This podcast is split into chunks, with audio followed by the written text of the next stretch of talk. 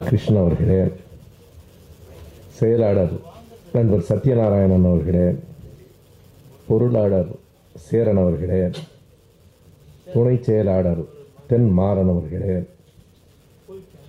தொடர்ந்து இந்த தொடர் சொற்பொழிவை கேட்பதற்காக வருகை வந்து கொண்டிருக்கிற அருமை பெரியோர்களே நண்பர்களே அனைவருக்கும் என் அன்பு வணக்கம். சென்ற அமர்வில் நம்முடைய ஆட்சி ஆயிரத்தி தொள்ளாயிரத்தி தொண்ணூற்றி ஒன்று ஜனவரியில் மத்திய அரசினால் கலைக்கப்பட்ட இடத்தில் உரையை நிறைவு செய்தேன். இந்த அமர்வு நம்முடைய ஆட்சி மத்திய அரசினால் கலைக்கப்பட்ட இடத்திலிருந்து தொடங்கி ஜெயலலிதாவினுடைய ஆட்சி மக்களால் கலைக்கப்பட்டது வரைக்குமான ஐந்தாண்டு கால வரலாற்றை சுருக்கமாக சொல்லும். இன்றைய உரையில் சிலவற்றை நான் பின்பற்றி ஆக வேண்டியிருக்கிறது என்பதையும் தொடக்கத்தில் சொல்லிவிடுகிறேன். உலகளாவிய செய்திகள் அனைத்தையும் தலைவர் அவர்கள் எழுதியிருந்தாலும் அவற்றை நானும் என்னுடைய உரையில் அவ்வப்போது தொட்டு காட்டிக்கொண்டே வந்தாலும் இன்னும் மூன்று மாதங்களில் வருகிற டிசம்பரில் இந்த தொடர் நிறைவு செய்யப்பட வேண்டும் என்பதால் சற்று விரைந்தும் சுருக்கமாகவும் செய்திகளை பகிர்ந்து கொள்ள வேண்டிய நிலையில் நாம் இருக்கிறோம்.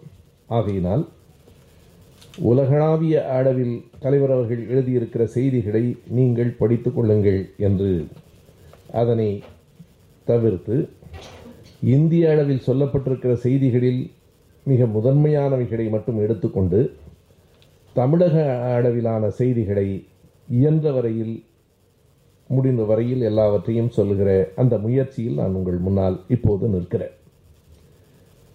இந்த ஐந்து ஆண்டுகள் என்பது ஆயிரத்தி தொள்ளாயிரத்தி தொண்ணூற்றி ஒன்று தொடங்கி தொண்ணூற்றி ஆறு வரையிலுமான ஐந்து ஆண்டுகள்.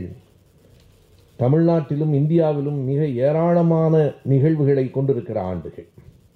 ஆனால் என்ன வருத்தம் என்றால் அந்த ஏராளமான நிகழ்வுகளில் இனிப்பான நிகழ்வுகள் ஒன்று இரண்டு கூட இல்லை என்பதுதான். அங்கே பிரதமராக நரசிம்மராவ் அவர்களும் இங்கே முதலமைச்சராக ஜெயலலிதா அவர்களும் இருந்த அந்த ஐந்தாண்டு காலத்தில் மக்கள் பட்ட துயரங்கள் எதிர்க்கட்சிகளின் மீது ஏவி விடப்பட்ட ஒடுக்குமுறை ஊடகவியலாளர்கள் எத்தனை விதமான அடக்குமுறைகளுக்கு ஆளாக்கப்பட்டார்கள் என்பன போன்ற செய்திகளைத்தான் நாம் பட்டியலிட வேண்டியிருக்கிறது. ஆயிரத்தி தொள்ளாயிரத்தி நாற்பதுகளில் ஐம்பதுகளில் நடைபெற்ற செய்திகள் இளைஞர்கள் பலருக்கு மிக புதியனவாக இருந்திருக்க கூடும் ஆனால் தொண்ணூற்றி ஒன்றிலிருந்து தொண்ணூற்றி ஆறு வரை என்பது மிக பெரும்பான்மையானவர்கள் அறிந்த செய்திகள்தான். இங்கே இருக்கிறவர்களும் சரி வலையொலி யூடியூப் மூலமாக கேட்கிற மக்களுக்கும் இவையெல்லாம் பெரும்பாலும் தெரிந்த செய்திகளாக இருக்கும் என்றாலும் மீண்டும் மீண்டும் நினைவுபடுத்திக் கொள்ள வேண்டிய தருணத்தில் நாம் இருக்கிறோம். இறந்து போனவர்களை பற்றி பேசக்கூடாது என்று ஒரு மரபை யாரோ சொல்லி வைத்திருக்கிறார்கள். அப்படி இல்லை. இருக்கிற போதும் கூட யார் மீதும் அவதூறு பேசக்கூடாது. இறந்த பிறகும் யார் மீதும் நாம் விமர்சனங்களை முன்வைக்கலாம். இறந்தவர்களை பற்றி விமர்சனங்களை எந்த முன் விமர்சனத்தையும் முன்வைக்க கூடாது என்றால் ஹிட்லரும் தப்பித்து விடுவார். ஆகையினாலே நாம் சொல்ல வேண்டியவைகளை வரலாற்றினுடைய பக்கங்களிலிருந்து சொல்லித்தான் ஆக வேண்டும். நான் இந்த முன்னுரையாக இந்த வரிகளை சொல்லுவதற்கான காரணம் என்ன என்பதை நீங்கள் அறிந்திருப்பீர்கள். ஐந்தாண்டு காலம் ஜெயலலிதாவினுடைய ஆட்சியை பற்றி சொல்லுகிற போது சொல்லப்பட வேண்டிய கசப்பான செய்திகள் பலவும் இருக்கின்றன.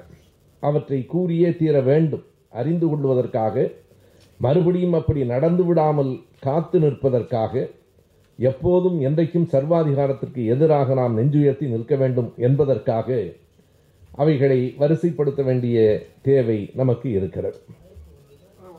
தேர்தல் அறிவிக்கப்பட்ட உடனேயே சிக்கல் தொடங்கிவிட்டது.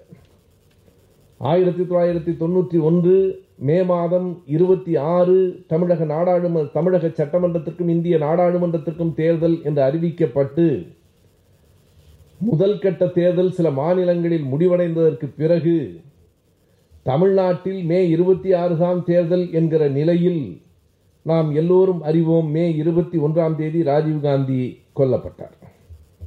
இன்னும் ஐந்து நாள்கள் தான் தேர்தலுக்கு இருக்கின்றன. மே மாதம் இருபத்தி ஒன்றாம் தேதி ராஜீவ்காந்தி அவர்கள் கொல்லப்பட்டதற்கு பிறகு தமிழ்நாடு முழுவதும் நடந்த கலவரங்கள்.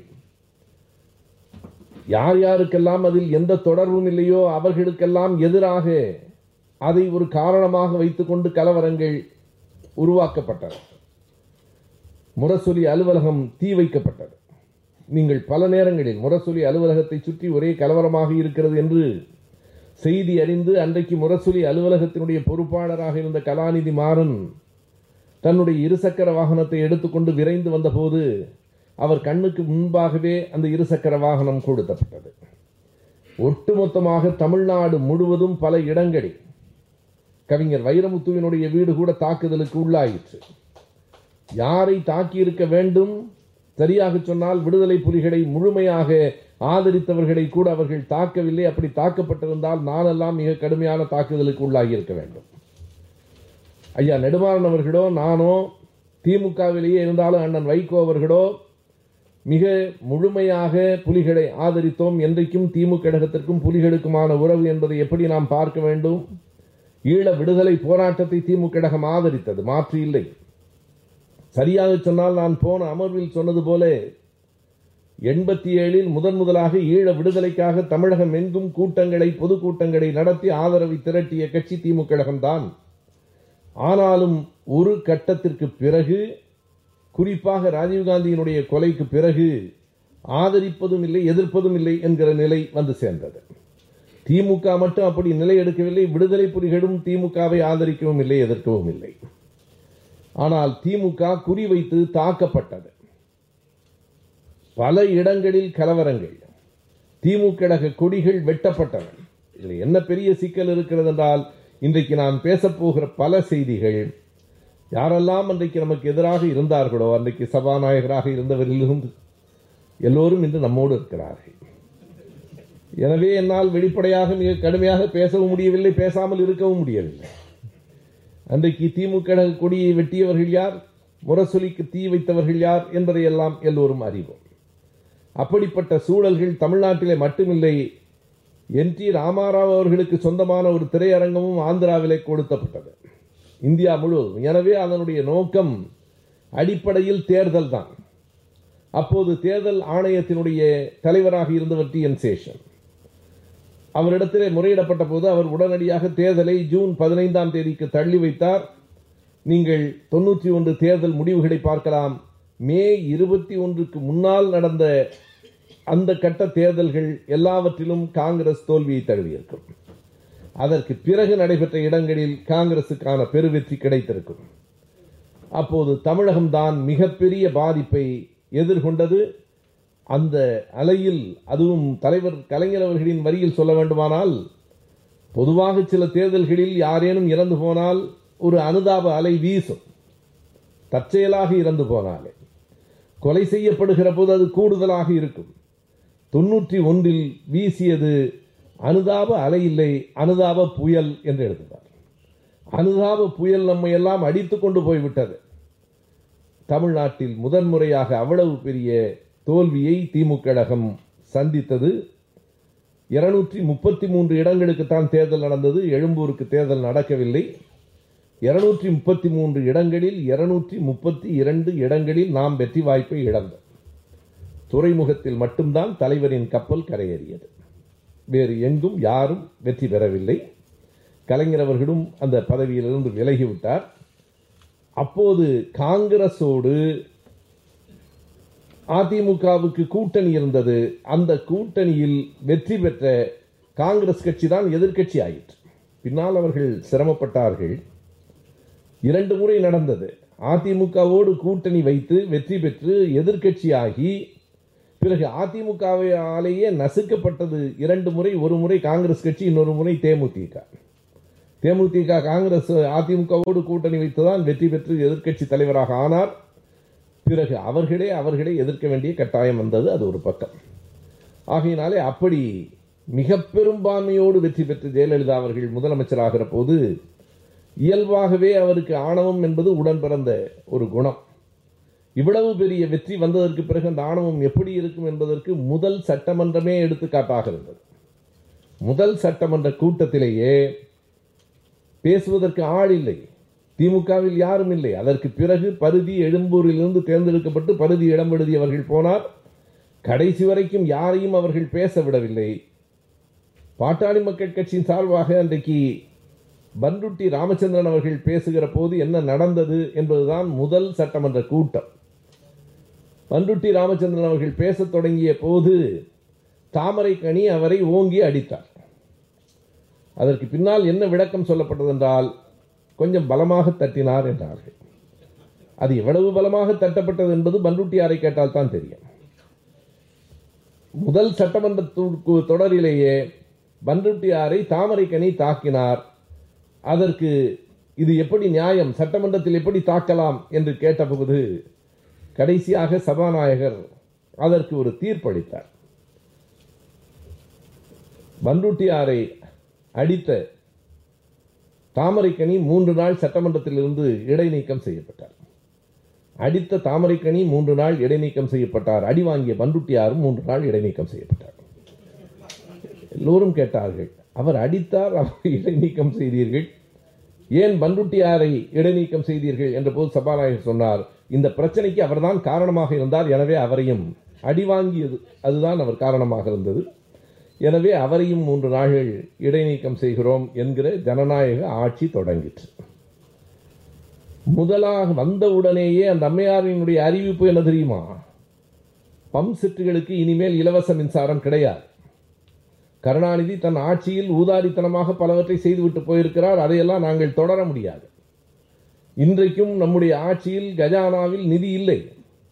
ஆகையினாலே அதனை சரி செய்ய வேண்டிய கட்டாயத்தில் நான் இருக்கிறேன். எனவே இலவச மின்சாரம் இனி இல்லை என்று அறிவித்தார். அதுதான் அதற்கு எதிரான முதல் போராட்டமாகவும் தமிழகத்திலே வந்தது.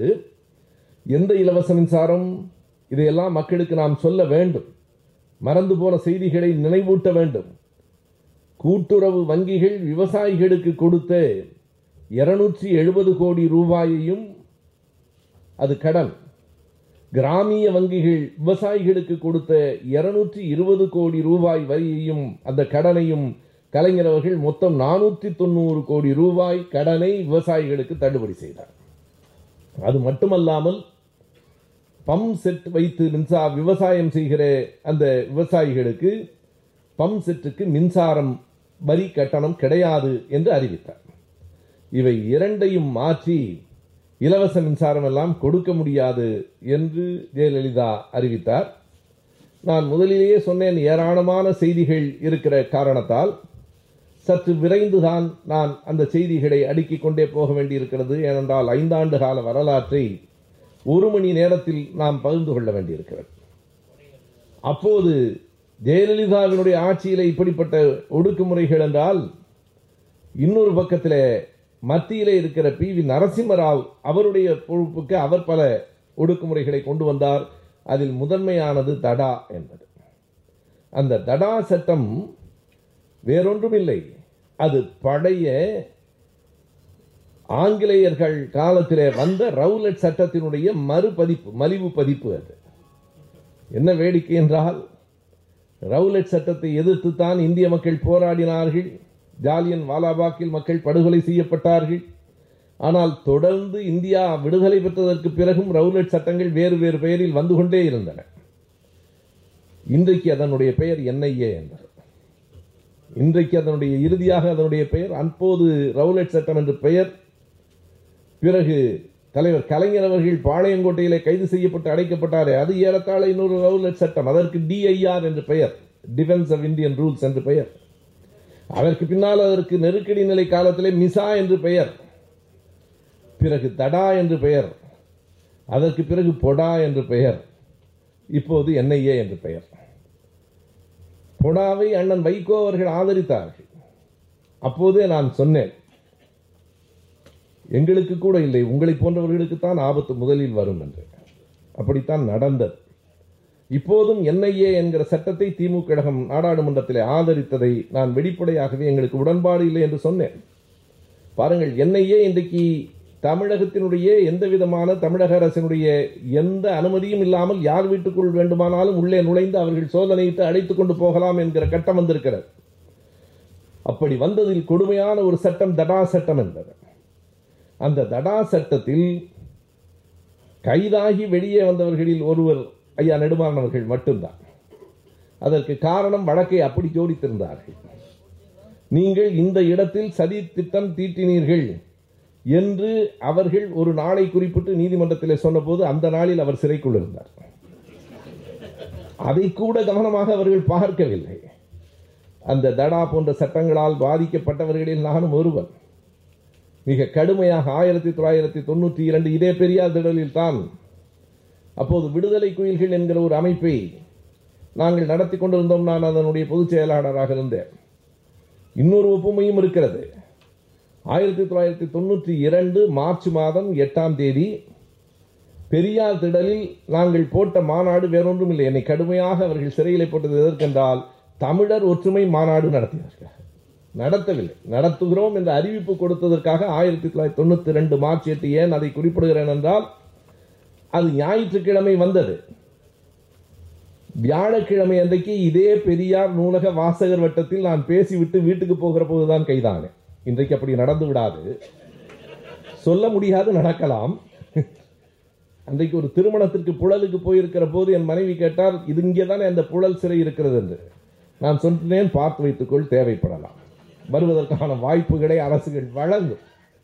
இதே பெரியார் திடலில் இதே பெரியார் நூலக வாசகர் வட்டத்தில் உரையாற்றிவிட்டு வீட்டுக்கு போகிற போது ஏன் கைதானேன் என்றால் தினமலர் அன்று காலையிலே ஒரு தலைப்பு போட்டு ஒரு செய்தி போட்டிருந்தார்கள். ஞாயிற்றுக்கிழமை விடுதலை குயில்கள் நடத்துகிற அந்த தமிழர் ஒற்றுமை மாநாடு நடைபெற இருக்கிறது. அந்த தலைப்பு ரொம்ப கவித்துவமாக இருந்தது. குயில் பாட்டு கேட்க புலி கூட்டம் வருமா என்பது தலைப்பு. கைதானாலும் அந்த தலைப்பை நான் ரசித்தேன். குயில் பாட்டு கேட்க புலி கூட்டம் வருமா என்று இவர்கள் குயில்கள் பேரில் நடத்தினாலும் இது புலிகளுக்கு ஆதரவான கூட்டம் என்பதாக தினமலர் அவர்கள் பணியை அப்போதும் சரியாக செய்தார்கள் இப்போதும் செய்கிறார்கள். அன்று இரவு நள்ளிரவில் நான் கைது செய்யப்பட்டேன். அடுத்த நாள் காலையிலிருந்து குடும்பத்தில் இருக்கிறவர்களுக்கெல்லாம் கவலை நான் எங்கே இருக்கிறேன் என்று தெரியவில்லை. எந்த காவல் நிலையத்தில் போய் கேட்டாலும் நாங்கள் கைது செய்யவில்லை என்கிறார்கள். யாரும் கைது செய்யவில்லை என்கிறார்கள். என்னுடைய அண்ணன் எல்லாம் வந்து ஆசிரியர் இடத்துல பேசினார்கள். ஐயா நெடுமாறன் இடத்திலே போய் பேசினார்கள். அப்போது பாமகவும் நெருக்கமாக இருந்தது. யாருக்கும் தெரியவில்லை. எங்கே இருக்கிறேன் என்று தெரியவில்லை. எனக்கு மட்டும்தான் தெரியும். இப்- இன்று வரையில் அரசு வெளியிடவில்லை. புளியந்தோப்பு காவல் நிலையத்தில் வைத்திருந்தார்கள். ஒன்றும் குறையில்லாமல் தான் ஒரு பெஞ்ச் கொடுத்து படுக்க சொல்லி காலையில் தேநீர் வாங்கி கொடுத்து ஒரே ஒரு நிபந்தனை யாருக்கும் தொலை பேசக்கூடாது எங்கே இருக்கிறேன் என்று சொல்லக்கூடாது. ஏனென்று எனக்கு தெரியவில்லை பிறகு தெரிந்தது அன்று மாலை எழும்பூர் நீதிமன்றத்தில் என்னை கொண்டு வந்து நிறுத்தி புரசைவாக்கம் தானா தெருவில் இருக்கிற கடைகளை எல்லாம் மூடச் சொல்லி கலவரம் செய்தார் என்று என் மீது குற்றம் சாட்டினார் நான் அப்போது கல்லூரியில் ஆசிரியராக இருந்தேன். எனக்கு கடைசியாகவும் நீதிபதி பார்த்து நான் கேட்ட ஒரே ஒரு கேள்வி அந்த தானா தெரு எங்கே இருக்கிறது என்று ஒரு முறை பார்க்க வேண்டும். நான் பார்த்ததில்லை. உண்மையாக பார்த்ததில்லை. பிறகு கூட்டங்களில் பேசியிருக்கிறேன். எப்போது தானா தெருவில் கூட்டம் போட்டாலும் என்னை அறியாமல் எனக்கு ஒரு சிரிப்பு வரும். எண்ணி பாருங்கள் நான் என்ன ஹெர்குலஸா ஒரே ஒரு ஆள் அத்தனை கடைகளையும் சாத்த சொல்லி அவ்வளவு கலவரம் செய்தேன் என்று ஏன் என்னை எங்கிருக்கிறேன் என்று தெரியாமல் வைத்திருந்தார்கள் என்பது மாலையிலே புரிந்தது? அலிபி என்று சொல்வார்கள் இல்லையா? வழக்கறிஞர்கள்.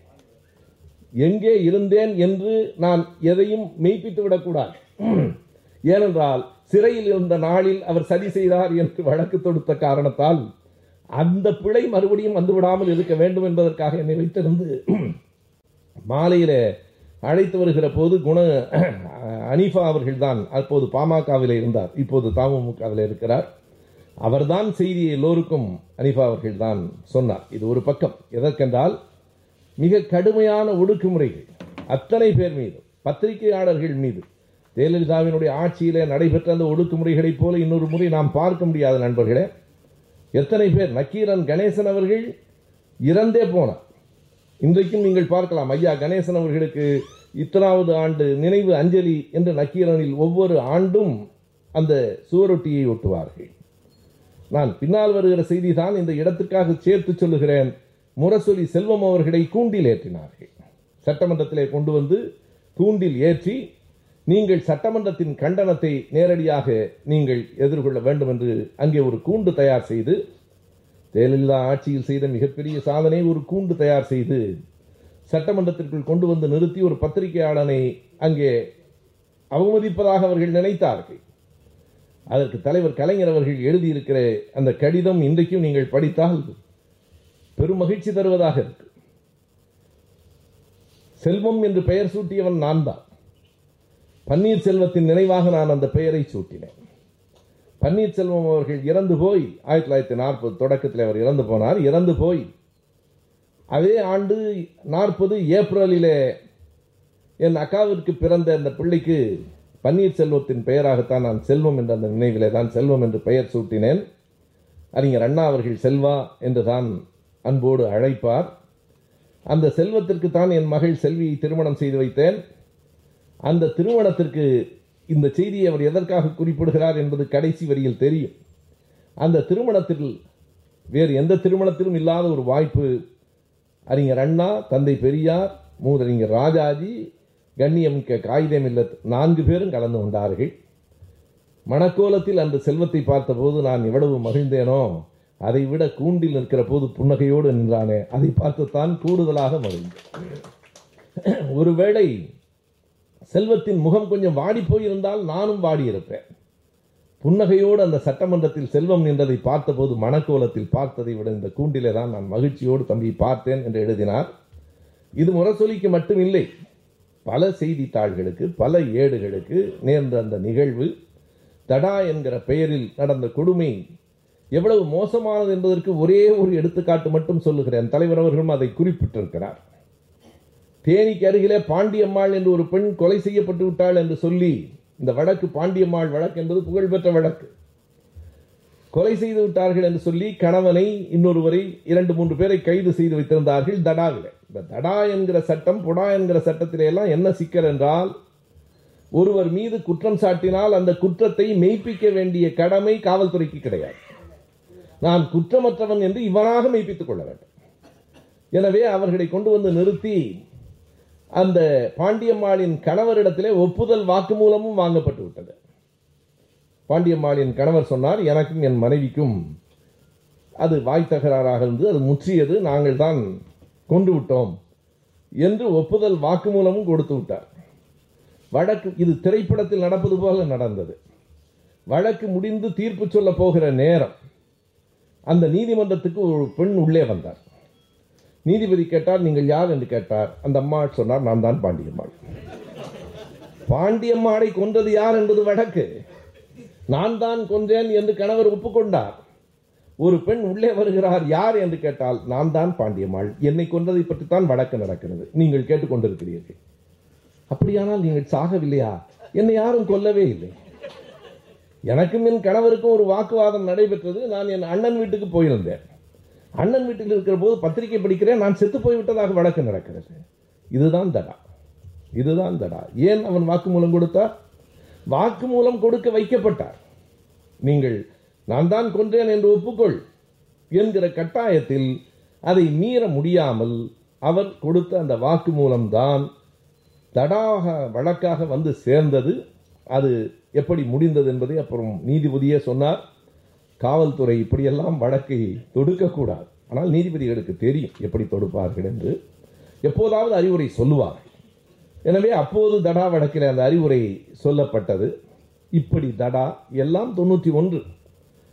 இந்த வேதனைகள் போதாதென்று தொண்ணூற்றி ஒன்று இறுதியில் காவிரி நீர் சிக்கல் வந்தபோது காவிரி நீருக்கு இவ்வளவு டிஎம்சி தண்ணீர் கொடுக்க வேண்டும் என்று நீதிமன்றம் தீர்ப்பளித்த போது கர்நாடகத்திலே தமிழர்கள் அடித்து நொறுக்கப்பட்டார்கள்.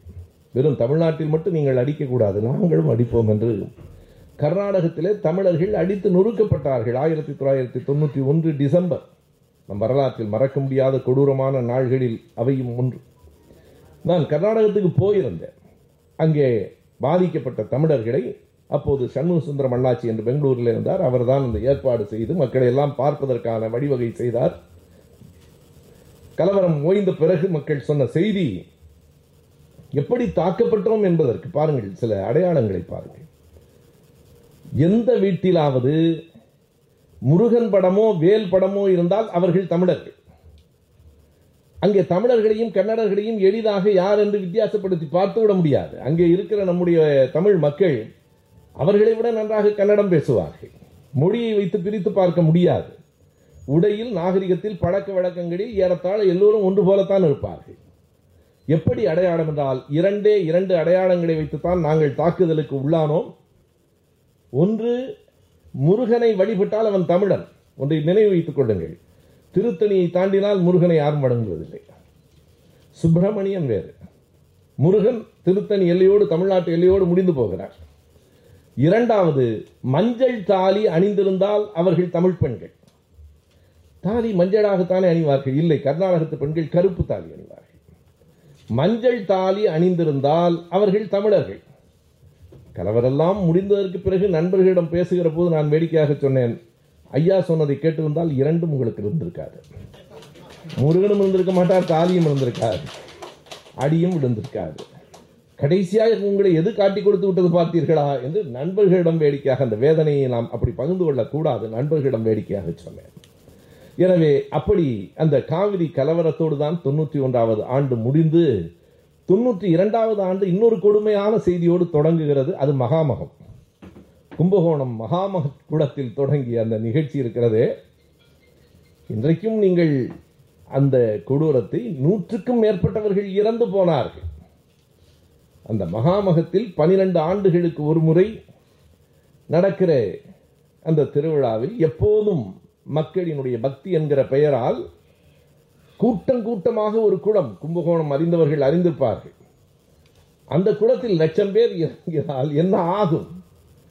அதில் இந்த அம்மையார் போகிற போது தன்னன் தனியாக அவர்களுக்கென்று தனி இடம் ஒதுக்கப்பட்டு அதை வெற்றி கொண்டானவர்கள் வேறு மாதிரி எல்லாம் சொல்லுவார் அது வேறு. வெற்றி கொண்டானை கைது செய்து விட்டார்கள். மகாமக குளம் பற்றி பேசியதற்காக அவர் பேச்சை கேட்டால் அந்த அம்மாவுக்கு கைது பண்ணாமல் இருக்க முடியாது.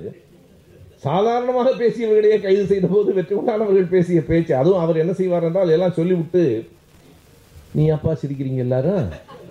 நான் ஏதோ சாதாரணமாக சொன்னால் நீ சிரிச்சு எனக்கு சிக்கலை கொண்டாந்துருவ போல இருக்கேன் பாரு. எல்லாம் சிக்கலாக தான் அவர் பேசுவார். அங்கே என்ன நடந்தது என்றால் இருபத்தி ஓரு வெள்ளி கூடங்களில் நீங்கள் அங்கே வருகிறவர்கள் எல்லாம் அந்த தண்ணீரை தலையில் கொட்டி கொண்டால் புண்ணியம். அவ்வளவுதான். நம்பிக்கை. அது சாதாரண ஒரு அலுமினிய குவளையில் கூட தண்ணீரை தலையில் கொட்டி கொண்டு அதுவும் இல்லாதவர்கள் கையால் எடுத்து தெளித்து கொண்டு ஆனால் இவர்களுக்கு இருபத்தி ஓரு வெள்ளி குடங்களில் தண்ணீர் நிரப்பி வைக்கப்பட்டிருந்தது. புரோகிதர்கள் மந்திரங்கள் சொன்னார்கள் அதில் ரொம்பவும் பாவத்திற்குரியவராக யார் ஆனார் என்றால் சங்கராச்சாரியார் தான். எப்போதும் சங்கராச்சாரியாருக்கு தான் அந்த மகாமக குளத்தில் தனி மகத்துவம் கொடுப்பார்கள். பெரியவர் வரவில்லை. அடுத்த இரண்டு பேரும் வந்தார்கள். கவனிக்க ஆளே இல்லை.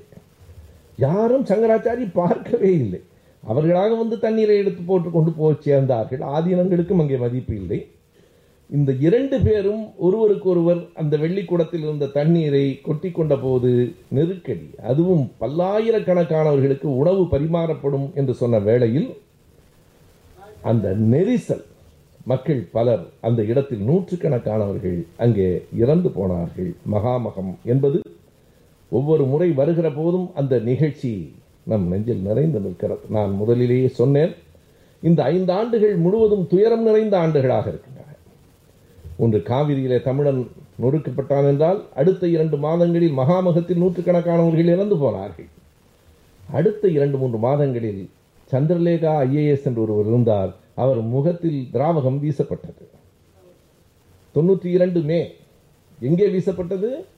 நடு இரவில் யாருமில்லாத இடத்தில் இல்லை. எழும்பூர் தொடர்வண்டி நிலையத்துக்கு எதிரே.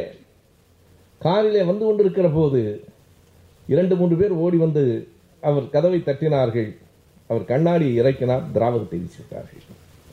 எதற்காக? சில கோப்புகளில் அவர் கையெழுத்திட மறுத்ததற்காக.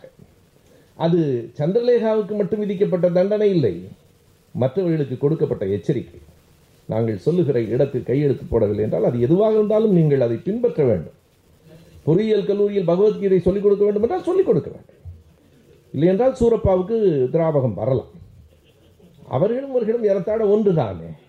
ஆகையினாலே திராவகம் வீசப்பட்ட போது ஒரு மிகப்பெரிய கொடுமையை அதுவரை கண்டிராத ஒரு நிகழ்வை தமிழகம் பார்த்தது. ஒரு ஐஏஎஸ் அதிகாரி. அதே போல இன்னொரு ஐஏஎஸ் அதிகாரி மிக கடுமையாக பாதிக்கப்பட்டவர் யார் என்றால் நாகராஜன் ஐஏஎஸ் உள்துறை அமைச்சராக கலைஞரினுடைய காலத்தில் இருந்தவர். தடாவில அவர்தான் முதல் கைது. தமிழ்நாட்டில் தடாவில் முதலில் கைதானவர் முன்னாள் ஐஏஎஸ் அதிகாரி. நாகராஜன் அவர்கள் கலைஞர் காலத்தில் உள்துறை அமைச்சர் உள்துறை அதிகாரியாக இருந்தார் செயலராக இருந்தார். அதற்கு பிறகு அவர் காவல்துறையினுடைய காவலில் இருந்து நீதிமன்றத்தில் வந்து கலைஞருக்கு எதிராக ஒரு அறிக்கையை கொடுத்தார். பாண்டியம்மாள் கணவர் கொடுத்த மாதிரி.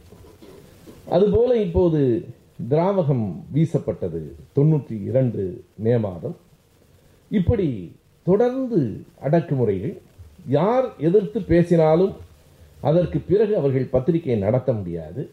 அவர்கள் நாட்டில் எளிதில் நடமாடிவிட முடியாது. அந்த தொண்ணூற்றி ஒன்று தொண்ணூற்றி ஆறுக்கு இடைப்பட்ட காலம் என்னுடைய வாழ்க்கை குறிப்பிலும் கூட மிக கூடுதலாக இடம்பெற்றிருக்கிற காலம் காரணம் தொண்ணூற்றி ஒன்றில் கைது செய்யப்பட்டேன் தொண்ணூற்றி இரண்டில் கைது செய்யப்பட்டேன் தொண்ணூற்றி மூன்றில் கைது செய்யப்பட்டேன் தொண்ணூற்றி ஐந்தில் கைது செய்யப்பட்டேன் போனால் போகிறது என்று தொண்ணூற்றி நான்கில் கைது செய்தேன். ஒவ்வொரு ஆண்டும் வேறு அல்ல புலிகளை ஆதரித்து பேசுகிறேன் என்கிற ஒரே குற்றத்திற்காக அப்போதுதான் தமிழ்நாட்டில் பல சிறைகளையும் பார்க்கிற வாய்ப்பும் எனக்கு கிடைத்தது. எல்லா சிறைகளிலும் அங்கே கடைசியாக த- ஒரு சிறையில் இருக்கிற போதுதான் நான் என் பணியிலிருந்து இடைநீக்கமும் செய்யப்பட்டேன். அப்போது இயல்பாக நான் கல்லூரியில் ஆசிரியராக இருந்தேன். இருக்கிற போதுதான் கைதாவேன். எங்கள் கல்லூரி செயலர் ஒரு முறை என்னை அழைத்து கேட்டார். ஏப்பா நீ என்ன ஒவ்வொரு முறையும் ஜெயிலுக்கு போயிட்டேன் லீவ் வேணுங்கிற? ஜாமீனில் வந்துட்டேன் சேர்ந்துக்கிறேங்கிற? இதை நான் என்ன பண்ணுறதுன்னு கேட்டார். இல்லை அதை நீங்கள் தான் முடிவு செய்யணும். நான் எதையும் பொய்யுரைக்கவில்லை. சிறையில் தான் இருக்கிறேன். எனவே ஊதியமில்லா விடுப்பு உங்களை கேட்கிறேன். சரிப்பா ஜெயிலுக்கு ஜெயிலுக்கு போய் ஊதியம் இல்லாத விடுப்பு கேட்டால் எப்படின்னார். கொடுப்பதா இல்லையா என்பதை நீங்கள் முடிவு செய்யுங்கள். அதற்கு பிறகு நான் பணியில் சேர அனுமதிக்கப்பட்டேன். கல்லூரி கல்வி இயக்குனர் என்ன சொல்லுகிறார் என்பதை பொறுத்து என்கிற நிபந்தனையோடு நான் சேர்ந்தேன். கடைசியாக நான் வேலூர் சிறையில் இருக்கிற போது அந்த சிறை அதிகாரி என்னை காலையிலே அழைத்தார். உட்கார சொன்னார். எல்லோரும் என்னிடத்தில் பிரியமாக இருப்பார்கள். நான் அச்சப்பட்டு அதிர்ச்சிக்கு உள்ளாகி விடுவேனோ என்று என்னை கொஞ்சம் தயார் செய்துவிட்டு சொல்லலாம் என்கிற முடிவில் கொஞ்ச நேரம் பேசிவிட்டு உங்களுக்கு கல்லூரியிலிருந்து ஒரு கடிதம் வந்திருக்கிறது என்றார். நான் கேட்டேன் என்னை இடைநீக்கம் செய்து விட்டார்களான்னு கேட்டேன். உங்களை தயார் பண்ணுறதுக்காக தான் நான் இவ்வளவு நேரம் பேசுகிறேன் சாதாரணமாக சொல்கிறீங்களே என்றார் கல்லூரியிலேருந்து என்னை நலம் கேட்டு சிறைக்கு கடிதம் எழுத போகிறதில்ல என்ன நல்லா இருக்கீங்களான்னு கேட்டு அவங்க எழுத போகிறதில்ல அதிகபட்சம் அதுவாகத்தான் இருக்கும். சரி அப்படித்தான் நடந்தது. பிறகு வழக்கறிஞராக இருந்த சந்துரு அவர்கள் அந்த வழக்கை எடுத்து வாதாடினார். அவர் வெளியே வந்ததுக்கு பிறகு என்னிடம் கேட்ட ஒரு கேள்வி உடனடியாக இதை வழக்கு போட்டு இதை ஒன்றுமில்லாமல் செய்து விடலாம். அதை வழக்காடலாமா? இல்லை உங்களுக்கு வேறு வேலைகள் இருந்தால் ரெண்டு மாதம் முடிச்சுட்டு வாங்க அப்புறம் போட்டுக்கலாம். ஏன்னா பாதி சம்பளம் தர்றான். வேலைக்கே போகாமல் அடிப்படை ஊதியத்தில் பாதி மற்றவைகளெல்லாம் முழுமையாக.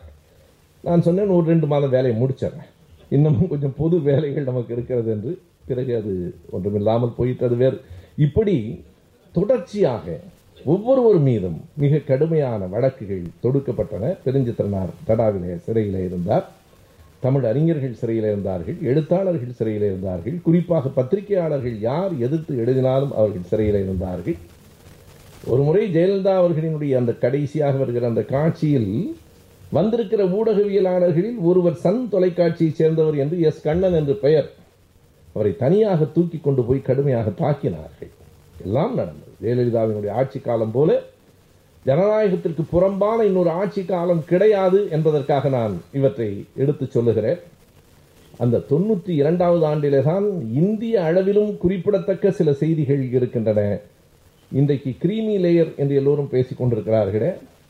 பத்து சதவீத இடஒதுக்கீடு பொருளாதார அடிப்படையில் என்று சொல்லுகிறார்களே இவற்றுக்கெல்லாம் விதை விதைத்ததும் தொண்ணூற்றி இரண்டாவது ஆண்டு உச்சநீதிமன்ற தீர்ப்பு தான் அது எதற்காக போடப்பட்ட வழக்கு என்றால் மண்டல் பரிந்துரைகளை விபி சிங் காலத்தில் அவர் ஒரு பகுதியை நிறைவேற்றினார். முழுமையாக அல்ல.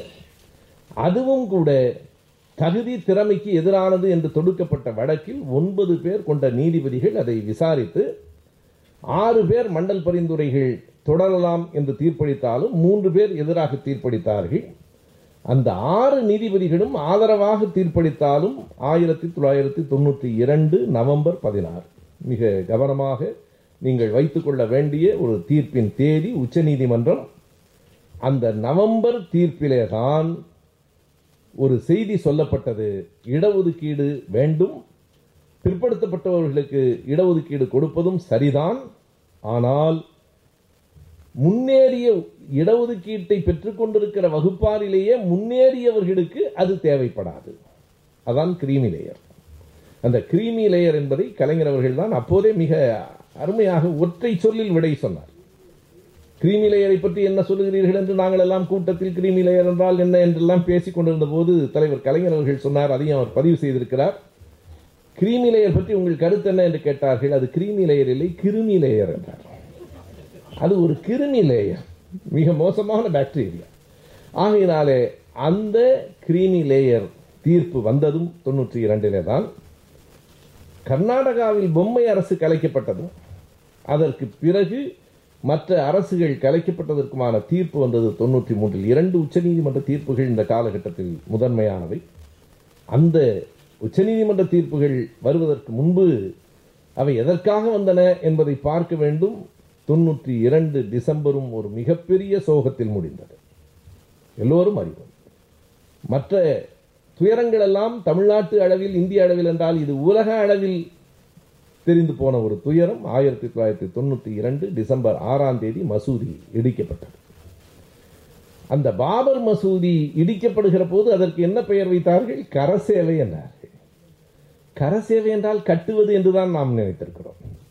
கர சேவை என்பது ஒரு நல்ல சொல் அது. அதை இடிப்பதற்கு பயன்படுத்தினார்கள். அந்த கர சேவையை முழுமையாக ஆதரித்த முதலமைச்சர்களில் ஒருவர் ஜெயலலிதா. தில்லியிலே அந்த ஒருமைப்பாட்டுக்கான ஒரு கூட்டமைப்பு கூட்டத்தில் வெளிப்படையாகவே அவர் பேசுகிறார்.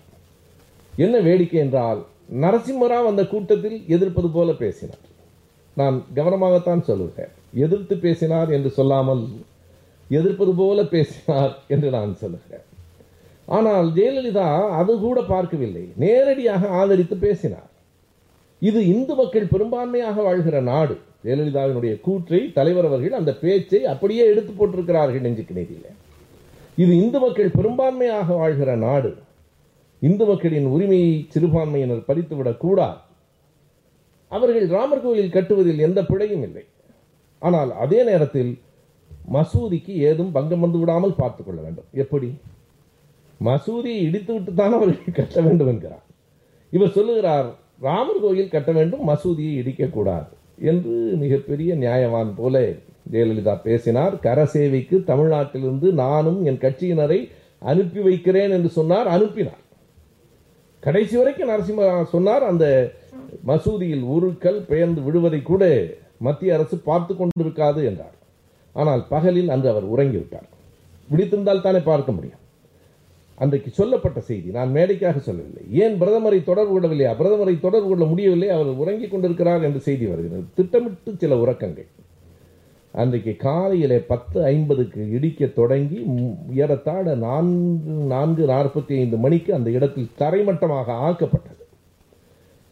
பதினோரு மணிக்கு இடிக்க தொடங்கிய போது ராணுவத்திற்கு உடனடியாக அங்கு போகும்படி ஆணை பிறப்பிக்கப்பட்டது. எவ்வளவு பெரிய நாடகம் பாருங்கள். ராணுவம் எங்கே இருந்தது? பாபர் மசூதி இடிக்கப்பட்ட இடத்திலிருந்து இருபது கிலோமீட்டர் தொலைவில் இருந்தது. இந்த இடத்தில் கலவரம் வரப்போகிறது. இருபது கிலோமீட்டருக்கு அந்த பக்கம் ராணுவம் தயாராக இருக்கிறது. ஆணை கிடைத்தவுடன் புறப்பட்டார்கள். ஆனால் அந்த இடத்திற்கு வந்து சேர முடியவில்லை. காரணம் ராணுவம் அங்கிருந்து இங்கு வருகிற பாதை முழுவதும் பாறாங்கற்கள் போடப்பட்டிருந்தன. டயர்கள் தீ கொடுத்தி எரிக்கப்பட்டிருந்தன. ராணுவம் வர முடியவில்லை. ராணுவம் வர விரும்பவில்லை. ராணுவத்திற்கு இது ஏற்கனவே தெரியும் பிரதமருக்கு தெரியும். அது திட்டமிட்டு நடைபெற்றது. மிக கடுமையான கண்டன கூட்டத்தை திமுக தான் சென்னையில் நடத்திற்று. நீங்கள் திரும்ப திரும்ப பல நேரங்களில் இந்தியா முழுவதும் நடக்கிற கொடுமைகளை தமிழகம்தான் எதிர்கொள்கிறது. தமிழகத்திலிருந்து தான் அந்த எதிர்ப்பு முழுமையாக வருகிறது.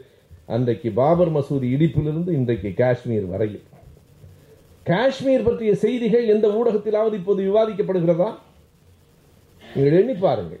அன்றாடம் ஒரு செய்தி விவாதிக்கப்படுகிறது. காஷ்மீர் பற்றிய விவாதங்கள் ஏன் வரவில்லை?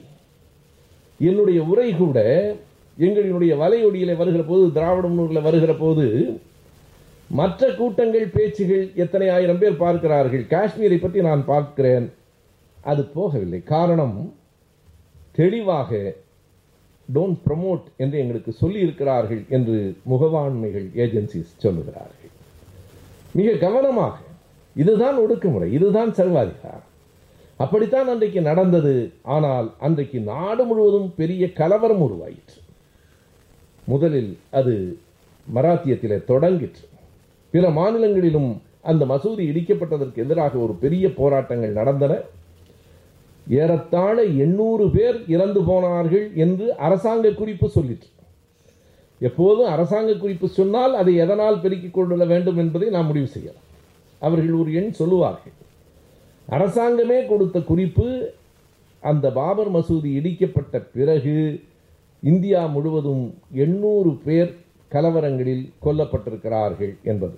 இதுதான் தொண்ணூற்றி இரண்டு கடைசியில் நடைபெற்ற அந்த டிசம்பரில் நடைபெற்ற ஒரு மிகப்பெரிய துயரம் இன்று வரை அந்த வழக்கு தீரவில்லை. மும்பையிலே கலவரம் செய்தவர்கள் கைது செய்யப்பட்டு விட்டார்கள். பாபர் மசூதியை இடித்த அத்வானியும் முரளி மனோகர் ஜோஷியும் கைது செய்யப்பட்டு விடுதலை செய்யப்பட்டு விட்டார்கள். இன்று வரையில் அந்த வழக்கு எந்த தீர்ப்பும் வராமலேயே தான் இருக்கிறது வராது. எந்த தீர்ப்பும் வராது. அதற்கு பிறகு நீங்கள் இதே வரிசையில் தான் எல்லா செய்திகளும் தொடர்ந்து கொண்டிருக்கின்றன. இந்த கடுமையான ஒடுக்குமுறைகள் மட்டுமல்ல தொண்ணூற்றி ஒன்றுக்கும் தொண்ணூற்றி ஆறுக்கும் இடைப்பட்ட காலத்தில் ஏராளமான இயற்கை மரணங்களும் தலைவர்களின் மரணங்கள் தமிழ் அறிஞர்களின் மரணங்கள் இந்திய அளவில் மொராஜி தேசாயும் யானி ஜெயில் சிங்கும் இந்த தொண்ணூற்றி ஒன்று தொண்ணூற்றி ஐந்துக்கு இடைப்பட்ட காலத்திலே தான் இறந்தார்கள். தமிழகத்தை பொறுத்தளவு தமிழ் அறிஞர்கள் முத்தமிழ் காவலர் கியாபி பி. விஸ்வநாதன் அவர்கள் குன்றக்குடி அடிகளார் பெருஞ்சித்திரனார் மாப்போ சிவஞானம் அவர்கள் எல்லோருமே இந்த காலகட்டத்திலே தான் இறந்து போனார்கள். தொண்ணூற்றி நான்கு தொண்ணூற்றி ஐந்திலே வரிசையாக தமிழறிஞர்கள் எல்லோரும் இறந்தார்கள். திமுக கழகத்திற்கும் இரண்டு பெரும் தூண்களாக இருந்த தலைவர்கள் மறைந்த காலகட்டமும் இதுதான். தொண்ணூற்றி மூன்று தொண்ணூற்றி நான்கிலே இறந்து போன இரண்டு பேரை பற்றியும் தலைவர் கலைஞர் அவர்கள் இந்த நெஞ்சுக்கு நீதியிலே எழுதியிருக்கிற உரை நம்முடைய நெஞ்சை உருக்கக்கூடிய ஒன்று. ஒருவர் அன்பில் தர்மலிங்கம் இன்னொருவர் சாதிக் பாட்சா இரண்டு பேரை பற்றியும் நான் சொல்ல வேண்டும். அன்பிலை பற்றி அவர் எழுதுகிற போது அவர் சொன்னார் எந்த துயரத்திலும் துணை இருந்தவர். அன்பில் ஒரு படை வீரன். அன்பிலை போல ஒரு தளபதியை பார்க்க முடியாது. அந்த காலத்திலிருந்து அன்பில் அவருடைய தமிழ் திமுக கழகத்தின் வரலாற்றில் அன்பிலுக்கு என்று ஒரு இடம் உண்டு. அதனால் தான் தலைவர் கலைஞர் அவர்கள் அவர் வேளாண் துறை அமைச்சராக இருந்தது மட்டுமல்ல அன்பில் தருமலிங்கம் வேளாண் துறை வேளாண்மை கல்லூரி என்றே ஒரு கல்லூரிக்கு கலைஞர் பெயர் வைத்தார். இந்த அம்மா வந்தவுடன் அதை மாற்றி விட்டார் மாற்றினால்தான் ஜெயலலிதா. அதை அப்படியே வைத்திருந்தால் பிறகு அவருக்கு என்ன பொருள் இருக்கிறது? எம்ஜிஆர் பெயரையே அவர் மறுத்தவர் இல்லையா? சரியாய் சொன்னால் பலரும் ஜெயலலிதாவுக்கு கலைஞர் தான் முதல் எதிரி என்று கருதி கொண்டிருக்கிறார்கள். தவறு நண்பர்களே அவருக்கு எம்ஜிஆர் தான் முதல் எதிரி. அது யாருக்கு தெரியுமோ இல்லை எம்ஜிஆருக்கு தெரியும். எம்ஜிஆருக்கு தெரியும். அப்படி அன்பில் தர்மலிங்கம் அவர்கள் இறந்து போன போது கலைஞர் அவர்கள் எழுதியிருக்கிற அந்த நெகிழ்ச்சியான கடிதம் அவர் எழுதுகிறார். அவருக்கு பிறகு அவருடைய மகனை நான் சட்டமன்ற உறுப்பினராக அன்பில் பொய்யாமொழியை கொண்டு வந்தேன். அந்த பிள்ளையும் தந்தையின் வழியில் போய்விட்டான். பிறகு பெரியசாமியை நான் சட்டமன்ற உறுப்பினராக்கி இருக்கிறேன் என்று எழுதுகிறார். இப்போது அந்த குடும்பத்திலிருந்து மகேஷ் பொய்யாமொழி வரைக்கும் அந்த குடும்பம் தொடர்ச்சியாக திராவிட இயக்கத்தில் வந்திருக்கிறது. நான் கூட கூட்டங்களில் சொல்லுவேன் திமுக ஒரு குடும்ப கட்சி என்று தவறாக சொல்லுகிறார்கள். அப்படி இல்லை இது பரம்பரை கட்சி தலைமுறை கட்சி. வெறும் குடும்ப கட்சி அல்ல. ஒருவருடைய மகன் அவருடைய மகன் பேரன் என்று தொடர்ச்சியாக நாங்கள் இயக்கத்தில் இருக்கிறோம் என்றால் குடும்பம் குடும்பமாகத்தான் பொது உடைமை இயக்கத்திலும் சுயமரியாதை இயக்கத்திலும் மக்கள் இணைந்தார்கள். திராவிட இயக்கமும் சுயமரியாதை இயக்கம் பொது உடைமை இயக்கம் மூன்றிலும் குடும்பம் குடும்பமாக இப்போது கூட நேற்றைக்கு கலைஞர் செய்திகளில் நான் பார்த்தேன் அது எப்படி வரப்போகிறது என்று எனக்கு தெரியாது. கலைஞர் செய்திகளில் கலைஞரின் நெஞ்சுக்கு நீதி தொடர் வருகிறது என்று அதனுடைய முன்னோட்டம் காட்டுகிறார்கள். அந்த முன்னோட்டத்தில் கலைஞர் சிறுவனாக இருந்த காட்டத்திலிருந்து தொடங்கி கடைசியாக அவர் தொண்ணூற்றி நான்கு வயதில் இருந்த தோற்றம் வரைக்கும் அந்த படங்கள் வருகிற போது ஒரு காட்சி வருகிறது. கவனித்து பாருங்கள் கலைஞர் செய்திகளில் தொடர்ந்து முன்னோட்டம் வந்து கொண்டிருக்கிறது. ஒரு காட்சி மாநாடு. அந்த மாநாட்டில் ஒரு மூலையில் ஒரு பெண் தொட்டிலை ஆட்டிக்கொண்டே பேச்சை கேட்டுக் கொண்டிருக்கிறார். அதுதான் சுயமரியாதை. அதுதான் சுயமரியாதை. நான் சிறுவனாக இருந்தபோது பார்த்திருக்கிறேன். இங்கே இருக்கிற பலரும் பார்த்திருப்பார்கள். திமுக கழக மாநாடுகளில் திராவிடர் கழக மாநாடுகளில் தொட்டில் ஆடாத மாநாடு கிடையாது. யாரும் தனியாக வருவதில்லை. குடும்பம் குடும்பமாகத்தான் வந்திருக்கிறோம். அப்படி அன்பில் அவர்களை பற்றி எழுதுகிறார். அடுத்ததாக சாதிக் பாட்ஷா இறந் இறந்து போகிற போதும் நெகிழ்ந்து போய் தலைவர் கலைஞர் அவர்கள் எழுதியிருக்கிறார். சாதிக் பாட்ஷாவை நாம் கவனமாக குறிப்பிட வேண்டும் நண்பர்களே. எதற்கென்றால் உமாபதி அவர்கள் மேடையில் இருக்கிறார் கேட்டால் சொல்லுவார் அறிஞர் அண்ணாவின் காலத்திலிருந்து அமைச்சராக இருந்தவர். அண்ணாவின் காலத்தில் அமைச்சர் எழுபத்தி ஒன்றில் அமைச்சர் எண்பத்தி ஒன்பதில் அமைச்சர் அத்தனை அமைச்சரவைகளிலும் இருந்தவர். நெருக்கடி நிலை காலத்தில் மிசாவில் உள்ளே தள்ளப்பட்ட போது கட்சியை பொறுப்பாக இருந்து பார்த்து கொண்டவர் பெரும் பெரும் பொறுப்புகளில் இருந்தவர் திமுக கழகத்தின் பொருளாளராக இருந்தவர் இன்று வரைக்கும் அவர் பெரிய சொத்து உடுமலைப்பேட்டையில் அவருக்கு இல்லை. ஏன் நான் இதை குறிப்பிடுகிறேன் என்றால் இப்போதெல்லாம் ஒரு புதிய ஒரு போக்கு தொடங்கி இருக்கிறது. அரசியலில் பாருங்கள் காமராஜர் காக்கன் எவ்வளவு நேர்மையானவர்கள். அது மாதிரி யாரும் இல்லையே என்று திரும்ப திரும்ப சொல்லுகிறார்கள்.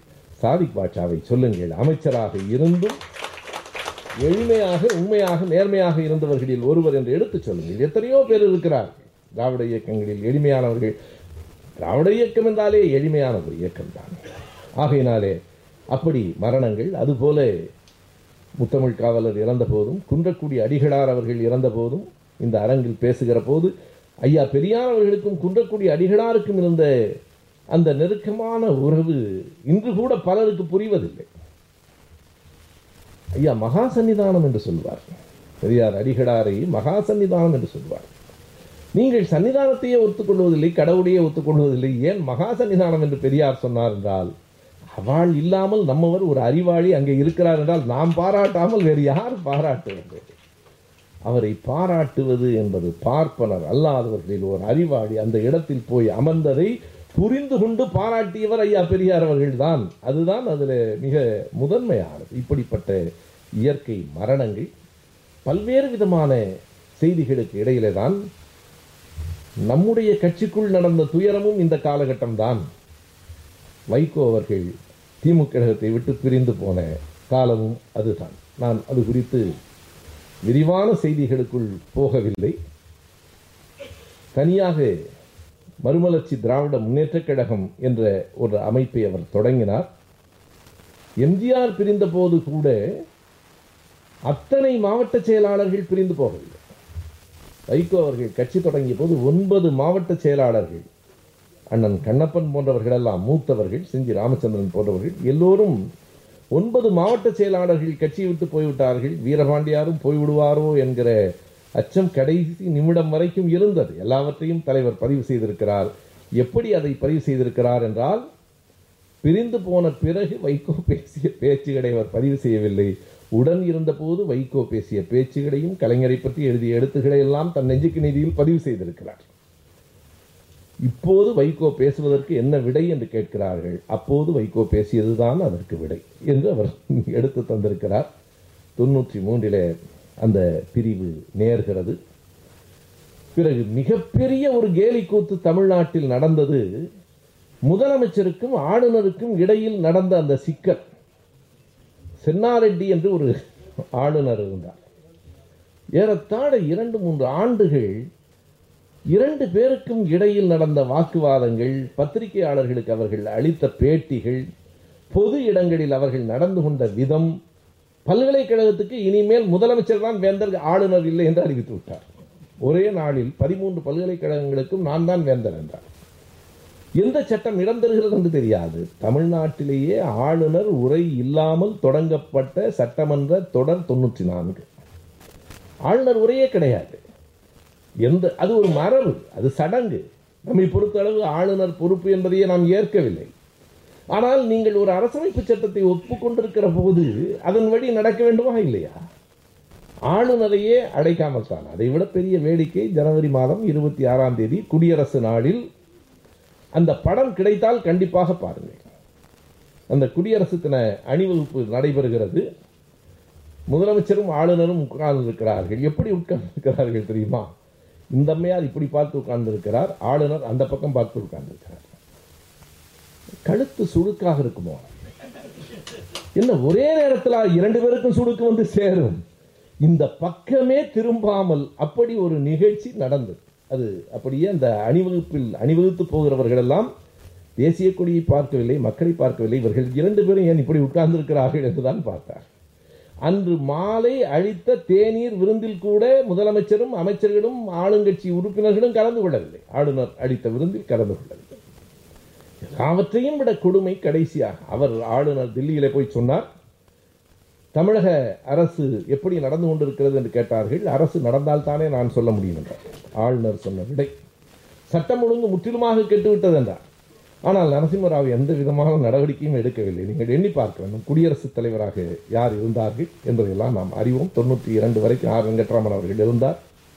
பிறகு சங்கர்தயாள் சர்மா அவர்களும் துணைத் தலைவராக கே. ஆர். நாராயணன் அவர்களும் இருந்தார்கள்.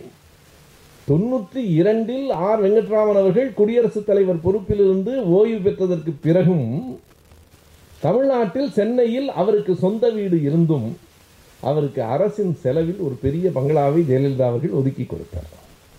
அதனை எதிர்த்து ஆர்ப்பாட்டங்கள் எல்லாம் தமிழ்நாட்டிலே நடந்திருக்கின்றன. எனவே அன்றைக்கு ஆளுநராக இருந்த சென்னாரெட்டி அவர்கள் நேரடியாக இந்த அம்மையாரை எதிர்த்து பேசினார். இந்த அம்மையார் அவரை பற்றி பேசினார். அவருக்கு ஒரு மாற்றுத்திறனாளி கால் நடப்பதில் சிரமம் உண்டு. அதை அமைச்சர்கள் கேலி செய்து பேசினார்கள். அரசியல் அப்படி நடந்தது. இறுதியாக நம்மையார் ஒன்று சொன்னார் எனக்கு சொல்வதற்கு கொஞ்சம் தயக்கமாகத்தான் இருக்கிறது. ஆனால் முதலமைச்சர் சொன்னார் இரண்டு மூன்று ஆண்டுகளுக்கு முன்பே ஆளுநர் சென்னாரெட்டி அவர்கள் என்னிடம் தப்பாக நடந்து கொள்ள முயற்சித்தார். ஒரு முதலமைச்சர் ஆளுநர் மீது சொன்ன குற்றச்சாட்டு நண்பர்களே என்னிடம் தவறாக நட அவரால் சரியாக கூட நடக்க முடியாது. பொது அவர் தவறாக நடந்தார் என்று சொன்னார். அது கூட குற்றமில்லை அடுத்து ஒரு சொல்லை சொன்னார். இரண்டு ஆண்டுகளாக இதனை நான் மனத்திற்குள்ளேயே பூட்டி வைத்திருந்தேன். எனக்கு புரியவில்லை அது என்ன அவ்வளவு ரம்மியமான நினைவா? நீங்கள் தவறாக நடந்திருந்தால் அடுத்த நிமிடம் சொல்லியிருக்க வேண்டாம். இரண்டு ஆண்டுகளாக பூட்டி வைத்திருந்தேன் இப்போதுதான் அது வெடித்து கொண்டு வெளியே வந்துவிட்டது. என்று ஆளுநரை பற்றி ஒரு முதலமைச்சர் சொன்னதும் ஆளுநர் முதலமைச்சருக்கு இந்த இங்கே ஆட்சியே நடக்கவில்லை என்று சொன்னதும் இரண்டும் வியப்பில்லை. இரண்டையும் பார்த்து கொண்டு நரசிம்மராவ் பேசாமல் சிரிக்காமல் இருந்தாரே அதுதான் கடைசி வரைக்கும் நீங்கள் ஒப்பிட்டு பாருங்கள். ஆளுநர் பரிந்துரையே செய்யாத போதும் கூட நம்முடைய ஆட்சி கவிழ்க்கப்பட்டது. ஆர் அதர்வைஸ் என்கிற அடிப்படையில் என்று சொன்னார்கள். On the recommendation of the governor or otherwise எப்படி வேண்டுமானாலும் ஆட்சி கலைக்கலாம் என்று சொன்னார்கள்.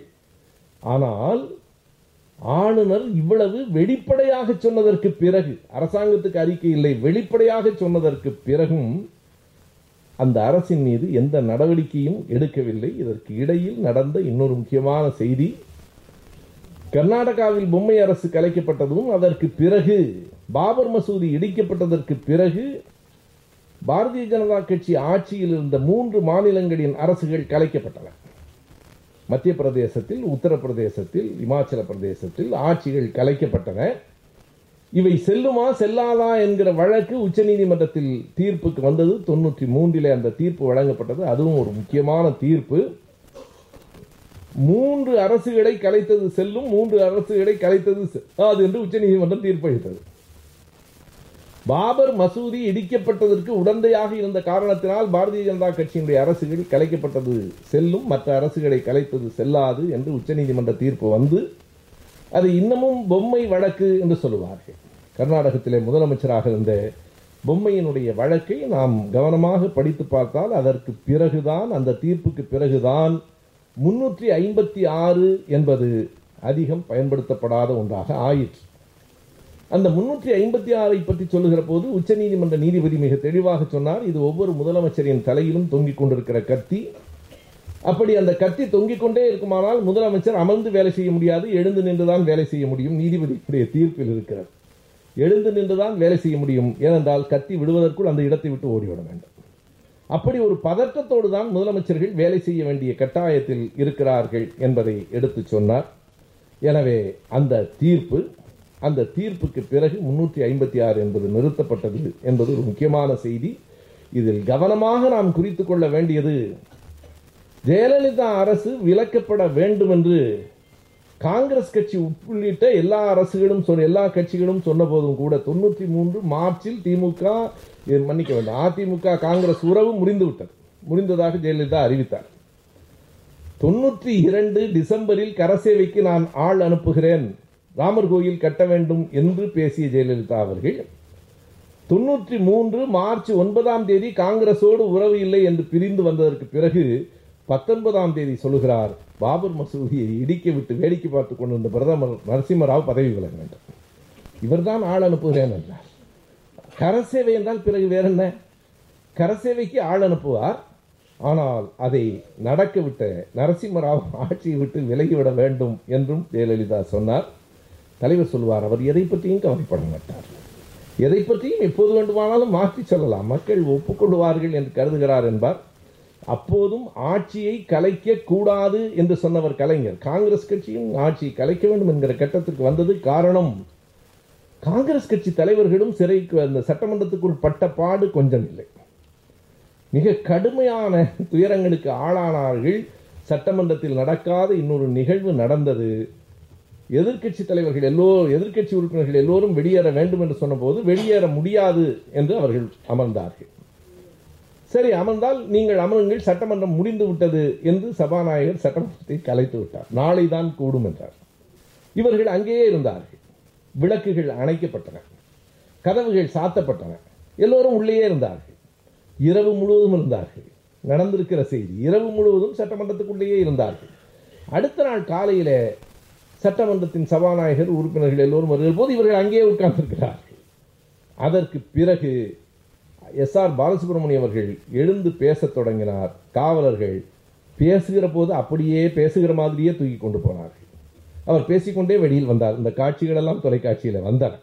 அவரை காவலர்கள் தூக்கி கொண்டு வருகிறார்கள். அவர் பேசிக்கொண்டே வருகிறார். பிறகு எல்லோரையும் வெளியேற்றினார்கள். டாக்டர் ராமதாஸ் அவர்களும் மிக கடுமையான இன்னல்களுக்கு ஆளானார். பிறகு கூட்டணி வைத்துக் கொண்டார்கள். அது வேறு. தடாவை எதிர்த்து ஊர்வலம் போனார். கைது செய்யப்பட்டார். வேலூர் சிறைக்கு மாற்றப்பட்டார். வேலூர் சிறைக்கு மாற்றப்பட்டதற்கு பிறகு அவருக்கு கொஞ்சம் உடல்நலம் இல்லாமல் போய்விட்டது. அவருடைய துணைவியார் சரஸ்வதி அம்மையார் முதலமைச்சரை பார்த்தார். பிணையில் அவரை வெளியிலே விட்டார்கள். வெளியிலே விட்டதற்கு பிறகு அடுத்த நாள் ஜெயலலிதா அவர்கள் ராமதாஸ் அவர்களை பற்றி பேசிய பேச்சு இப்போதும் சட்டமன்ற பதிவுகளில் இருக்கிறது. என்ன பேசினார் என்று பலருக்கும் தெரியும். சொன்னார் நான் ராமதாஸ் அவர்களை குற்றவாளி இல்லை என்று கருதி பிணையில் விடச் சொல்லவில்லை. அவருடைய துணைவியார் வந்து என்னிடத்திலே கெஞ்சி கேட்டுக்கொண்டார். அதனால் விட்டேன். நான் இப்போது சொல்லுகிறேன் குழு குழு அறையை விட்டு விட்டு பத்து நாள் கூட சிறையில் இருக்க முடியாதவர்களெல்லாம் போராட்டத்திற்கு வரக்கூடாது. இதுதான் அதாவது ஒருவரை இழிவுபடுத்துவதற்காகவே பேசுகிறது நீங்கள் பெருந்தன்மையோடு நான் இரண்டு பேருக்கும் இடையிலான வேறுபாட்டை சொல்லுகிறேன் நண்பர்களே.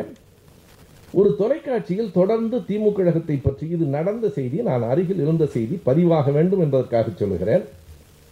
இன்றைக்கும் தளபதி அவர்களுக்கு தெரியும் சண்முகநாதன் அவர்களுக்கு தெரியும். ஒரு தொலைக்காட்சி திமுகவுக்கு எதிராகவே எல்லாவற்றையும் நடத்தி கொண்டிருந்தது. அந்த தொலைக்காட்சி நிகழ்ச்சியில் திமுக இடத்தை சார்ந்தவர்கள் யாரும் கலந்து கொள்வதில்லை என்று முடிவெடுத்தார். எனக்கு மட்டும் ஒரே ஒரு விதிவிலக்கு நான் நீங்கள் போகலாம் என்றார்கள் நான் போனேன். ஒரு கட்டத்தில் அந்த தொலைக்காட்சியின் உரிமையாளர் கோபாலபுரத்திற்கு வந்து தலைவரை பார்த்து தவறு நடந்துவிட்டது உள்ளே இருந்தவர்கள் அப்படி செய்திருக்கிறார்கள். எனவே நீங்கள் அதை நினைக்கக்கூடாது. எங்கள் தொலைக்காட்சிக்கும் உங்கள் கட்சியிலிருந்து அனுப்ப வேண்டும் என்று கேட்டுக்கொண்டார். உடனே தலைவர் தளபதி அவர்களை அழைத்து சரிப்பா நாளையிலேருந்து நம்ம கட்சியிலிருந்து போ. அவரே உரிமையாளரே அவன் சொல்லிட்டார் என்று சொன்னார். இது காலையில் நடந்தது. மாலையில் முரசொலியில் செய்தி தயாராகிறது. அந்த கட்டம் கட்டி இந்த தொலைக்காட்சியின் உரிமையாளர் இன்னார் தலைவரை பார்த்து வருத்தம் தெரிவித்துக் கொண்டதால் நாளையிலிருந்து கட்சி உறுப்பினர்கள் கலந்து கொள்வார்கள் என்று வந்தபோது கலைஞர் கோபப்பட்டதை நான் நேரில் பார்த்தேன். சொன்னார் ஒருவர் தனிப்பட்ட முறையில் வந்து சொல்லிவிட்டு போகிறார் என்றால் அதில் பத்திரிகையை போடுவது அதை போடுவது அநாகரிகம் இல்லையா? என்று கேட்டார். போடாதீர்கள் எடுத்து விடுங்கள். அந்த பெருந்தன்மைக்காக சொல்லு. அது தனிப்பட்ட முறையில் நடந்தது நட்பு காரணமாக அவர் சொன்னார். அவர் வருத்தம் தெரிவித்தது. அதை நாம் பெருந்தன்மையாகத்தான் எடுத்துக்கொள்ள வேண்டுமே தவிர தாழ்ந்து பணிந்து வந்துவிட்டார் என்று ஆணவம் கொள்வதற்கு அது இடமில்லை. எடுத்து விடுங்கள். அப்படியானால் என்ன சொல்லுவது? இந்த தொலைக்காட்சியில் நாளையிலிருந்து நம்முடைய உறுப்பினர்களும் பங்கேற்பார்கள். அவ்வளவுதான். அந்த செய்தியை மட்டும் போடுங்கள். வேறு எதையும் போடாதீர்கள் என்று சொன்ன தலைவர் இங்கே சட்டமன்றத்தில் அவர் வந்து கெஞ்சி கேட்டுக்கொண்டதால் விட்டேன். சிறையில் இருக்க முடியாதவர்களெல்லாம் போராட்டத்திற்கு வரக்கூடாது என்று சொன்னார் அந்த அம்மையார். எங்கே நண்பர்களே நான் உண்மையாக சொல்லுகிறேன். கூட்டணி கட்சி தலைவர்கள் எல்லோரும் அறிவார்கள். போயஸ் தோட்டத்துக்கு போய் அவமரியாதைக்கு உள்ளா உள்ளாகாத தலைவர்கள் யாரும் இல்லை. கோபாலபுரத்துக்கு வந்து அவமரியாதைக்கு உள்ளான தலைவர்கள் யாரும் இல்லை. இரண்டும் இரண்டும் உண்மை.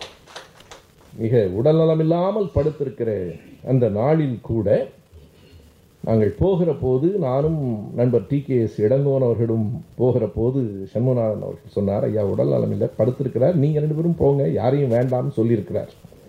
நாங்கள் இருவரும் போனோம் பேசிக் கொண்டிருந்தோம். அப்போது நம்முடைய தோழமை கட்சி தலைவர்களில் ஒருவர் நான் பெயர் சொல்லியே சொல்கிறேன் பொன்குமார் அவர்கள் வந்தார். கீழே இருந்து தலைவருக்கு தகவல் சொல்லப்பட்டது பொன்குமார் வந்திருக்கிறார் என்று. வந்திருக்கிறார். நாங்கள் சொல்லிட்டோம் உங்களுக்கு உடம்பு சரியில்லை. இல்லை இல்லை அவர் மேலே அனுப்புனார் அனுப்பிட்டு சொன்னார் நம்ம கட்சியிலேருந்து வர்றவங்களுக்கு சொல்லலாம்யா தோழமை கட்சியிலேருந்து வர்றவங்களை திருப்பி அனுப்புறது மரியாதை இல்லை. உடம்பு சரியில்லைன்னா பரவாயில்ல அனுப்பு என்றார். அவருடைய பெருந்தன்மையும் நாகரிகமும் பல இடங்களில் நேரில் பார்த்தவன் என்கிற முறையிலும் அதை நான் பதிவு செய்கிறேன். இப்படிப்பட்ட இந்த ஆட்சியின் கொடூரங்கள் எங்கே முடிவுக்கு வந்தன என்றால் தலைவர் அவர்கள் போட்டிருக்கிற தலைப்பையே சொல்லுகிறேன். கல்யாண வைபோகமே என்று ஒரு தலைப்பு இருக்கு. அந்த கல்யாண வைபோகம்தான் மக்களிடத்தில் இந்த அம்மையாரை யார் என்று பழிச்சென்று காட்டின. அவருடைய திடீரென்று ஒரு வளர்ப்பு மகன் வந்தான். குழந்தையை எடுத்து வளர்த்துத்தான் நாம் பார்த்திருக்கிறோம். ஒரு முப்பது வயசில் ஒரு வளர்ப்பு மகன் திடீரென்று வந்து அந்த வளர்ந்த வளர்ப்பு மகன் படுத்திய பாடு இருக்கிறதே. அப்பாடா. சின்ன எம்ஜிஆர் புறப்பட்டு விட்டார். அவர் பக்கத்து வீட்டுக்கு போறாருங்க. அதுக்கு சுவரொட்டி சுவரெழுத்து சின்ன எம்ஜிஆர் புறப்பட்டார் புறப்பட்டார்னு போற பாதையெல்லாம் விலகு விலகுன்னு எந்த அதிகாரமும் இல்லாமல் இருக்கிற போது எவ்வளோ பெரிய கொடுமை பாருங்க. அந்த சின்ன எம்ஜிஆர் இருக்கார. அவர் இந்த அம்மா வளர்த்த வளர்ந்த வளர்ப்பு மகனுக்கு திருமணம் செய்தார். அதுக்கு பாவம் சிவாஜி கணேசனுடைய பேத்தி. கடைசியாக நடிகர் திலகத்துக்கு நேர்ந்த துயரம் பாருங்கள் எழுபத்தி ஐந்து ஏக்கரில் பந்தல். நினைத்து பாருங்கள் எழுபத்தி ஐந்து ஏக்கரில் பந்தல் அது போதாதென்று தரமணியில் இருக்கிற திரைப்பட உலகில் முழுக்க புகழ்பெற்றவர்களுக்கான இடம். அந்த ஊர்வலம் எப்படி போயிற்று? பத்திரிகைகளிலிருந்து கலைஞர் கொடுக்கிறார் அவர் எழுதவில்லை. மாப்பிள்ளை அழைப்பு. மாப்பிள்ளை அழைப்புக்கு நூற்றி எழுபத்தி ஐந்து கார்கள். அதில் ஊரில் இருக்கிற அத்தனை நகைகளையும் போட்டுக்கொண்டு இவரும் சசிகலா அவர்களும் பாதுகாப்பாக கையில் துப்பாக்கி ஏந்தியபடி காவல் வீரர் தேவா படம் இருக்கிறது. அவருடைய மிகப்பெரிய பணி பாருங்க.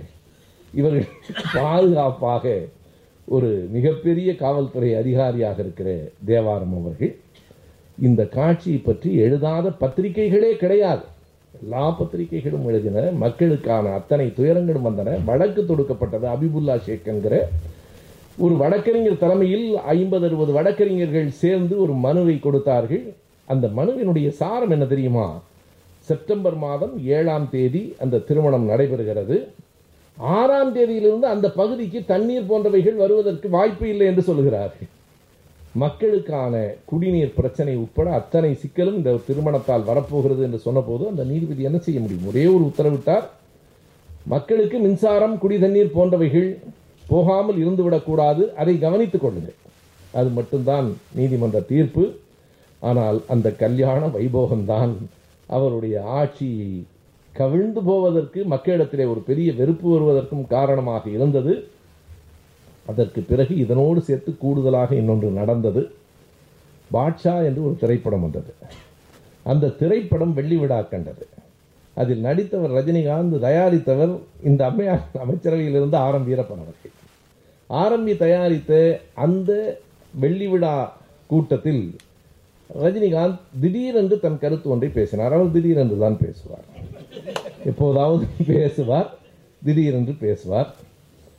திடீரென்று பேசாமலேயே இருந்து விடுவார் ஏறத்தாழ ஒரு ஆறு ஏழு மாதங்களுக்கு பிறகு எதுவும் பேச மாட்டார். அப்போது பேசுகிற போது இந்த சட்டம் ஒழுங்கு எல்லாம் கெட்டிருக்கிறது என்பதாக ஒரு பேசிவிட்டார். அதுதான் மிகப்பெரிய சிக்கலாகி ஆரம்பி அவர்கள் அந்த பொறுப்பிலிருந்து நீக்கப்பட்டார். பிறகு அந்த நீக்குவதிலும் அந்த அம்மையாருக்கு ஒரு சிக்கல் இருந்தது. ஆளுநர் கையெழுத்து போட வேண்டும். ஆளுநருக்கு இந்த அம்மாவுக்கு தான் ஆகாதே.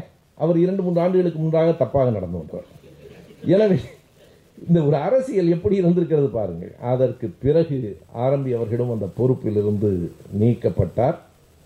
தேர்தல் வந்தது. ஆயிரத்தி தொள்ளாயிரத்தி தொண்ணூற்றி ஐந்து மே மாதம் இரண்டாம் தேதி அந்த தேர்தல் நடைபெற்றது. ஐந்து ஆண்டுகள் ஆடிய ஆட்டத்தை பார்த்து கொண்டிருந்த மக்கள் தீர்ப்பளித்தார்கள். வெறும் நான்கு இடங்களில் மட்டுமே அதிமுக வெற்றி பெற்றது. இருநூற்றி இருபது இடங்களில் திமுக கழகத்தின் கூட்டணி வெற்றி பெற்றது. நாடாளுமன்றத்தின் முப்பத்தி ஒன்பது தொகுதிகளிலும் திமுக கழகம் வெற்றி பெற்றது. இருநூற்றி முப்பத்தி நான்கு இடங்களில் இருநூற்றி இருபது இடங்கள் திமுக கழகத்தின் கூட்டணிக்கு கிடைத்தன. சில இடங்கள் பாட்டாளி மக்கள் கட்சிக்கு கிடைத்தது. நான்கு இடங்கள் மட்டுமே அதிமுகவுக்கு கிடைத்தது. நான்காவது முறையாக தலைவர் கலைஞர் அவர்கள் தமிழ்நாட்டின் முதலமைச்சரானார். தொடர்ந்து அடுத்த அமர்வில் சந்திப்போம். நன்றி. வணக்கம். உங்களுக்கு இந்த வீடியோ பிடிச்சிருந்தா லைக் பண்ணுங்க கமெண்ட் பண்ணுங்க ஷேர் பண்ணுங்க. மேலும் எங்கள் வீடியோஸை பார்க்க எங்கள் சேனலை சப்ஸ்கிரைப் பண்ணுங்க. மறந்துடாமல் பெல் பட்டனை ப்ரெஸ் பண்ணுங்க.